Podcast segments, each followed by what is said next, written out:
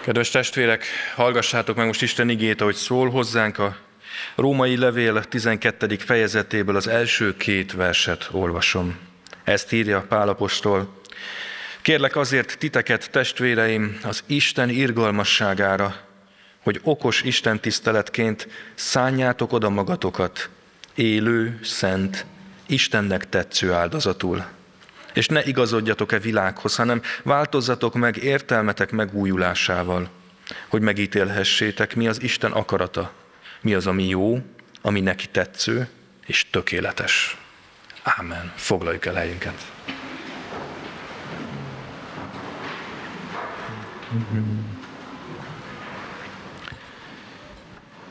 Kedves testvérek, ahogyan azt már múlt héten is beharangoztam, véget ért tényleg egy hosszabb szakasz, az első 11 fejezet a római levélben, amelyet elolvastunk, és most, ma ezzel a két verses bevezetővel az apostol egy teljesen új, de az előzőhöz szorosan kapcsolódó gondolatmenetbe kezd. Eddig Istenről és az ő tetteiről volt szó hosszasan, most pedig arról kezd el beszélni, hogy, ahogy ő maga is mondja, ezért ezért, ha ránézünk, ha megértjük, hogy Isten mit tett értünk, nekünk hogyan kellene válaszolni mindenre. Mi következik mindebből?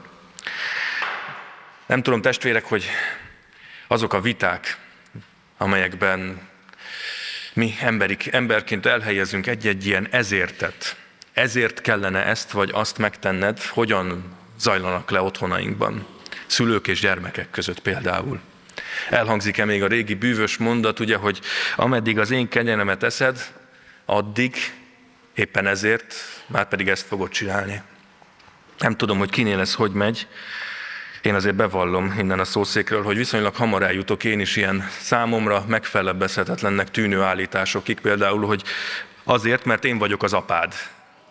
És arra várok, hogy a négy éves kislányom álla leesik, és azt mondja, hogy akkor azonnal megyek rendet rakni a szobámba. Mint hogyha valami Jolly Joker lenne, ami minden egyes ellenérvet, amit fel lehetne hozni, önmagában rögtön megcáfol és semmissé tesz. Pedig mondanom sem kell, hogy nem mindig, sőt, szinte sohasem jön be így önmagában ez. Pedig tény, pedig igazság. Csak nem mindig meggyőző. Sokkal könnyebb rávenni őt, hogyha mondjuk csokit ígérek neki, és akkor nem kell semmiféle tekintélyt behozni. Pedig szinte mindig benne vannak az érveinkben, a meggyőzési szándékainkban, egy-egy ilyen nehéz helyzetben valahogy belefogalmazzuk, hogy azért tedd meg, mert én vagyok az erősebb. Azért tedd meg, mert én vagyok az idősebb, azért tedd meg, mert én vagyok a tekintélyesebb, a nagyobb, én vagyok az okosabb. Ezért tedd meg. És Pálapostól azt mondja, hogy mindaz, amiről ezután beszélni fog, Kemény dolgokat fog itt elmondani nekünk a következő hetekben. Például arról beszél, hogy szeressétek az ellenségeiteket, vagy csak egyet említsek. És hogy ezeket a nehéz feladatokat, nehéz történeteket azért kellene megtennünk, nem azért, mert mert Isten ott áll az ajtóban felemelt mutatóujjal, és azt mondja, hogy én vagyok az Isten, és ameddig az én kenyeremet eszed, mert tényleg az ő kenyerét tesszük, addig megteszed ezt, vagy amíg az én bolygómon laksz, addig azt teszed, amit én mondok, nem így áll hozzá Isten, hanem hogy elkezdi az apostol, az Isten irgalmára kérlek titeket. Az Isten irgalmából, szeretetéből következik mindaz, ami, ami itt történik. Azt szeretné Isten, hogyha hálából fakadna a mi életünk megújulása és megváltozása. Akik figyelmesen figyelték ezt a szakaszt, azok az egyik úrvacsorai kérdésünket is, és arra adott válaszát is láthatták. Élő, szent és Istennek tetsző áldozatul adom magamat. Azért, mert Hiszem, hogy Isten irgalmas és szeret engem. Az ő irgalmáért teszem ezt. Azt akarja, hogy az egész eddigi 11 fejezet így maradjon meg ebben az egyetlen egy szóban előttünk. Sőt, hogyha rá gondolunk, ha Isten nevét ajkainkra vesszük, leírjuk, vagy csak gondolatban felidézzük, akkor ez az egy jelző álljon mellette, hogy az irgalmas Isten, és az ő irgalmáért tegyük meg mindezt. No, de mit is? Mit is? Három fontos felszólítást olvasunk itt. Először is szánjátok oda magatokat okos Isten tiszteletként áldozatul. Aztán azt, hogy ne igazodjatok-e világhoz, végül pedig azt, hogy változzatok meg értelmetek megújulásával. Ezt a hármat fogjuk megnézni egyessével. Szánjátok oda magatokat okos Isten tiszteletként áldozatul. Nem tudom, kinek akad fenn a szemöldök egy pillanatra az okos istentisztelet kifejezésnél, mint hogyha lenne buta istentisztelet. Ki tudja, tényleg lehet, hogy van. De a lényeg az, hogy itt egy picikét el kell rugaszkodnunk a hétköznapi értelmében vett jelentésétől ennek a szónak. Az okos valami ilyesmit jelent, hogy értelmes, észszerű, az is benne van, hogy lelki értelemben vett, de igazából így lehetne összefoglalni, hogy ez az Isten tisztelet, ami válasz Isten irgalmára, ez az egyedüli, értelmes, logikusan következő válasz. Logikusan következik Isten tisztelete, imádata és az odaszánás mindabból, amit eddig leírt az apostol. Abból, ami az evangélium maga, hogy Isten mit tett értünk. Ez az egyetlen és értelmes Isten tisztelet. Nincs más választás, vagy odaszánod magad Istennek élő, szent és neki tetsző áldozatul, vagy, vagy nem teszed meg. Ez utóbbi esetben is el lehet jönni a templomban, de az nem lesz okos Isten tisztelet, az biztos. Mert itt a kulcs az odaszánás, az áldozat. Ugye ezt mondja, hogy magatokat, mindenestül, testeteket, lelketeket, minden testrészünket, ami eddig nem Istent szolgálta, minden időnket, minden alkalmunkat, pénzünket, mindent Isten dicsőségére kell fordítani, odaszánni magunkat. Kóstolgassuk egy kicsit ezt a kifejezést.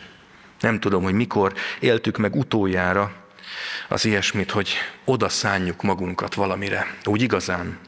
Milyen komolyabb odaszánásaink voltak az elmúlt évben. Volt-e olyan, hogy hogy eldöntöttük, de nem csak eldöntöttük, hanem oda is szántuk magunkat arra, hogy megjavítjuk a kapcsolatainkat. Mert éreztük, hogy meglazult egy barátság, éreztük, hogy kezdünk elhidegülni a párunktól, vagy éppen a gyermekünk már nem reagál a régi bölcsességekre olyan jól. És oda szántuk magunkat, hogy egy kicsikét megpróbáljunk ezen változtatni. Nem nagyon szoktunk sajnos. Mert sokszor beletörődünk abba, hogy olyanok vagyunk, amilyenek. És milyen jó, hogy az az első 11 fejezet, akik itt voltak, tudják, nehezen érthető szöveg volt, hosszan gyűrköztünk neki, és küzdöttünk vele, de mégis erről szól, hogy Isten nem akar beletörődni abba, hogy olyanok vagyunk, amilyenek. Ő ezt nem akarja hagyni. Nem szoktunk odaszánni magunkat, mert túl sokszor rontottuk már el és hibáztuk el. Elénk jöhetnek azok a kísérletek, amelyekkel próbáltuk ezeket a kapcsolatokat megjavítani, erősebbé tenni, és, és azt éltük meg, hogy arcra esünk, és ott fekszünk a földön. De azt mondja a Szentírás, hogy bizony bukások lesznek. Nem is kevés. De csak akkor lesz fejlődés, ha újra és újra nekilendülünk, és újra és újra odaszánjuk magunkat, elköteleződünk, mert csak az nem áll fel a padlóról, aki egyedül magában bízik. Mert azt érzi, hogy elfogyott az ereje. De az odaszánás, az elbukás és az újra odaszánás pont a mi hitünk próbája. Mert ezt a legnehezebb elhinni mindig, hogy Isten az én életemet is meg tudja változtatni az én kapcsolataimat is, az én történetemet is át tudja írni.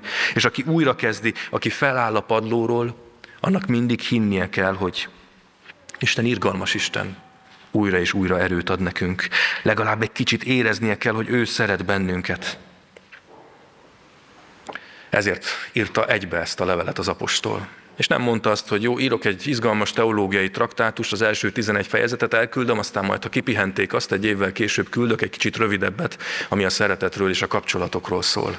Hanem egyetlen egy tekercsre írta le az egészet. Ha elbukunk a végén, lapozzunk előre. Újra és újra merítsünk erőt abból. És nem szoktuk magunkat odaszánni, mert azt érezzük, hogy túl nagy erőfeszítést igényel. Lusták vagyunk, ez az igazság. Törekszünk a nyugalmi állapotra, és már magunknak is megfogalmaztuk a cél, nem az, hogy megváltozzak, hanem az, hogy fogadjanak el, úgy, ahogy vagyok. Először én magamat, aztán, ha sikerül, mindenki mást is ráveszek arra, hogy fogadjon el úgy, ahogy vagyok. Isten is fogadjon el úgy, ahogyan vagyok. Csak az a baj, hogy ő nem akar. Ő nem nyugszik meg abba, amíg nem azt látja, aminek amire megálmodott bennünket. Nem azt a nagyszerű embert látja, aminek teremtett minket. Mi se nyugodjunk bele. Kedves testvérek, ne hagyjuk, hogy sodorjon bennünket az ár, szánjuk oda magunkat. És ez az odaszánás azt jelenti, hogy megfordulunk, és úgy indulunk neki, mint aki hiszi, és tudja, hogy nincs visszafordulás. Azt írják a történészek, hogy a híres konkvisztádor, hódító Cortez, amikor partra szállt Közép-Amerikában, maroknyi seregét, amelyel az azték birodalmat kívánta meghódítani, úgy motiválta, hogy felégette a hajókat. Azt mondta, hogy innen csak egy úton, módon menekülhettek, csak egy lehetőség van arra, hogy túléljétek, ha győztök, mert visszavonulás nincsen. Ezt jelenti odaszánni magunkat. Oda szánjuk magunkat, áldozatot hozunk, méghozzá önmagunkat áldozzuk fel. És az a probléma, testvérek, hogy a mikorunk nem szereti az ilyen áldozatot. És ez nem csak értelmetlennek tartja, hanem az új erkölcs szerint már erkölcstelennek is. Olyan valaminek, amit el kell kerülni, ha boldog, tiszta életet akarsz, mert fel kell szabadítani ez alól az embert. Régen ez volt a minta és az ideál. Önmagamat áldozom valamire, ami nagyobb, tisztább, teljesebb, mint én.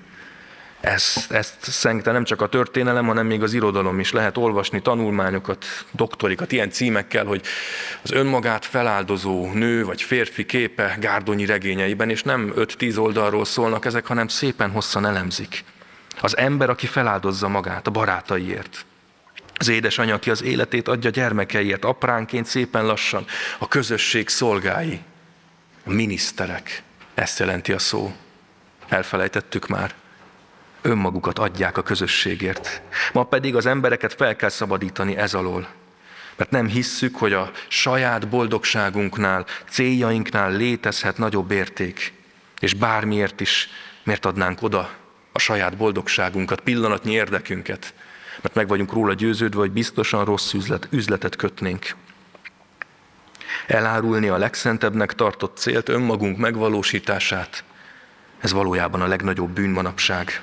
És addig azonban nem értjük meg, hogy mit jelent kereszténynek lenni, amíg nem látjuk ezt, hogy ott áll a mindenható, irgalmas Isten, és azt mondja, hogy mindent, a teljes életünket várja, mert önmagának teremtett bennünket.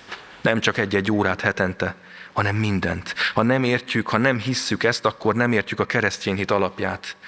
Ha nem értjük meg, hogy van olyan befektetés, ami akkor térül meg, amikor mindent odaadok, akkor nem fogjuk átélni. Mit jelent az, amikor elvetik a búzaszemet, és a példázat szerint 30-szor, 60-szor, 100-szor annyit hoz, de önmagának meg kell halnia érte. Így szól az első nagy parancsolat. Szeresd az Urat, a te Istenedet teljes szívedből, teljes elmédből és teljes lelkedből, mert önmagának teremtett téged. Azonban elragadtak tőle. Ez is igaz túlszul ejtett bennünket a sátán, és tagadhatatlan, hogy viszonylag sokan Stockholm-szindrómásak lettünk, ám mégis túszok vagyunk. És az evangélium arról szól, erről beszélt az apostol az első 11 fejezetben, hogy Isten fia önmagát áldozza fel azért, hogy visszavásároljon minket hogy kiszabadítson minket a rabságból. Ezért vagyunk az övé. És erre a szeretetre, erre az irgalmasságra appellál az apostol, amikor azt mondja, hogy minden ebből következik. Ez az odaszánás, hogy magamat odaadom élő, szent és Istennek kedves áldozatul. De másodszor azt mondja, hogy ehhez viszont az kell, van egy feltétele, hogy ne igazodjatok ehhez a világhoz. Visszatérő témája ez a Bibliának, Jakab például ezt írja, nem tudjátok-e, hogy a világgal való barátság ellenségeskedés Istennel? Ha tehát valaki a világgal barátságot köt, ellenségévé válik Istennek. És itt a világ alatt nem a bolygónkat, nem egy kézzel fogható területet kell érteni, hanem az a szó, ami itt mögötte megbújik, az, az talán így is visszaadható, hogy ez a korszak, ez a korszak, amely mint egy öntő formába kényszerít mindenkit, egyenruhát akar húzni mindannyiunkra szellemi értelemben, és nekünk ezzel szemben kell megfogalmazni önmagunkat, folyamatosan megújulni, és az értékeinkhez kötődni. És azt mondja, hogy ne igazodjatok ehhez a korszakhoz. A tűnő divatok, a múló igazságok korszakában ne házasodjatok össze a korszellemmel, mert hamar megözvegyültök, hanem Istenbe kapaszkodjatok.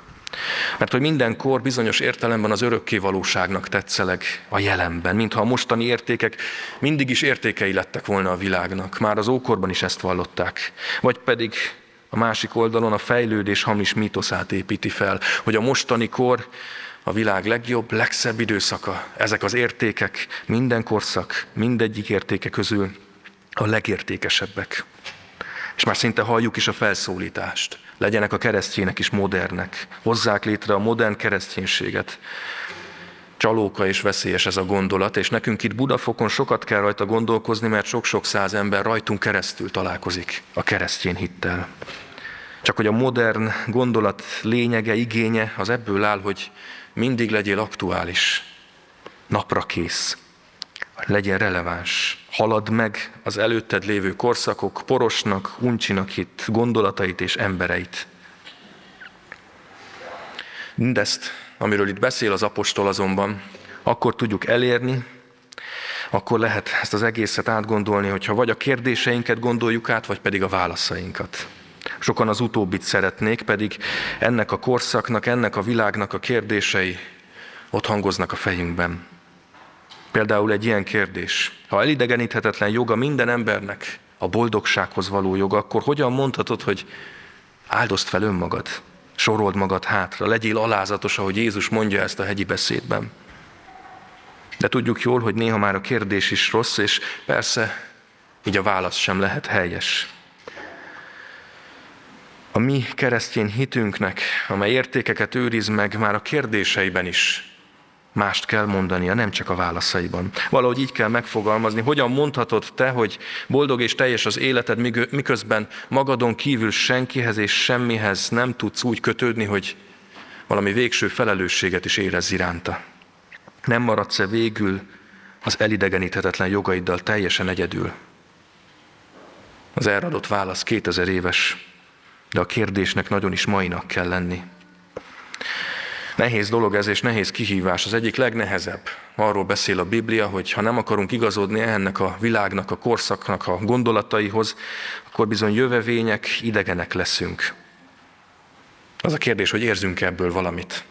Érzünk ebből valamit, hogy úgy idegenül, vándorként sétálunk néha a saját életünkben, és nem találjuk a helyünket ebben a világban, mert ha igen, akkor lehet, hogy már jó úton járunk. De nagyon fontos, hogy ebből nem valamiféle remeteségnek kell fakadnia. Nem elbújni kell egy barlangba, bezárni magunkra az ajtót, és imádkozni, hogy senki se kopogjon, ne, hogy a korszak-e világ valamilyen módon kapcsolatba lépjen velünk. Mi ugyanis nem arra várunk, hogy valami mentő akció majd kiment bennünket ebből a világból, hanem nekünk kell ezt a világot megváltoztatni. Ami küzdelem, odaszánás és akció, ami harc, ami azzal is jár, hogy ismerjük a világot és annak igazi kérdéseit, hiszen Pálapostól pogány költőket idéz fejből Atén központjában, ismeri őket, és bizonyos igazságaikra, meggyőződéseikre még épít is. Nem zárkózhatunk be. Testvérek, nagy kérdés tehát, hogy modernek legyünk, korszerűek? Hát persze. Igazodjunk ehhez a világhoz? Ezt azonban nem szabad. Nem szabad, mert csak egy igazodási pontunk van. Az a Jézus Krisztus, aki valóságos ember volt. Bizonyos értelemben minden kor emberéhez szólt, és minden kor számára otthon van. Mindenkort mégis megítél, és mindenkor vissza is utasítja őt, mert valóságos Isten is, aki mindenkor emberi számára el akarja hozni a megváltást. És hogyha ebből megértettünk valamit, hogy mit jelent, mit jelent kicsit szembefordulni az árral, akkor akkor megértjük az utolsó felszólítást is, amikor, ami így hangzik, hogy változzatok meg értelmetek megújulásával. Mert ez összefoglalja az eddigieket. Meg kell változni. Meg kell változni még az értelmetekkel is, ami bizonyos értelemben egy intellektuális feladat is. Újra és újra végig gondolni azokat az alapvető kérdéseket és értékeket, amelyek, amelyek elrendezik az életünket. Saját magunkkal kezdjük megérteni önmagunkat, a sebeinket, a kérdéseinket, a hiányainkat, amelyeket megszólít ez a korszak is a gyakran hazug igazságaival, és végül megérteni Isten akaratát, ami itt és most és személyesen szólal meg. És nagyon fontos ehhez hozzátenni, hogy az értelmünk megújulása, túl azon, hogy a mi feladatunk, a Szentlélek munkája is. És ehhez egyetlen fontos feladat van, testvérek, hogy imádkozzunk érte ha megértettük, hogy nem vagyunk otthon ebben a világban, ha szeretnénk Istenhez kapcsolódni, ha hív és vonz bennünket a vele való élet, kérjük ezt el tőle. Imádkozzunk. Imádkozzunk azért, hogy az egész életünk Isten tisztelet lehessen, hogy az egész életünkkel tudjuk betölteni a nagy parancsolatot, őt és egymást szeretni, és ez a radikális, sokszor gyökeres változás elindulhasson az életünkben. Már csak az a nagy kérdés, testvérek, hogy akarunk-e indulni, oda szánjuk-e magunkat, és látjuk-e magunk előtt ezt az utat. Azt kívánom, hogy tudjunk bátran lépni, mindannyian, ezen az úton, amelyet együtt is folytatunk majd, itt hétről hétre tovább olvasva a római levelet. Ámen.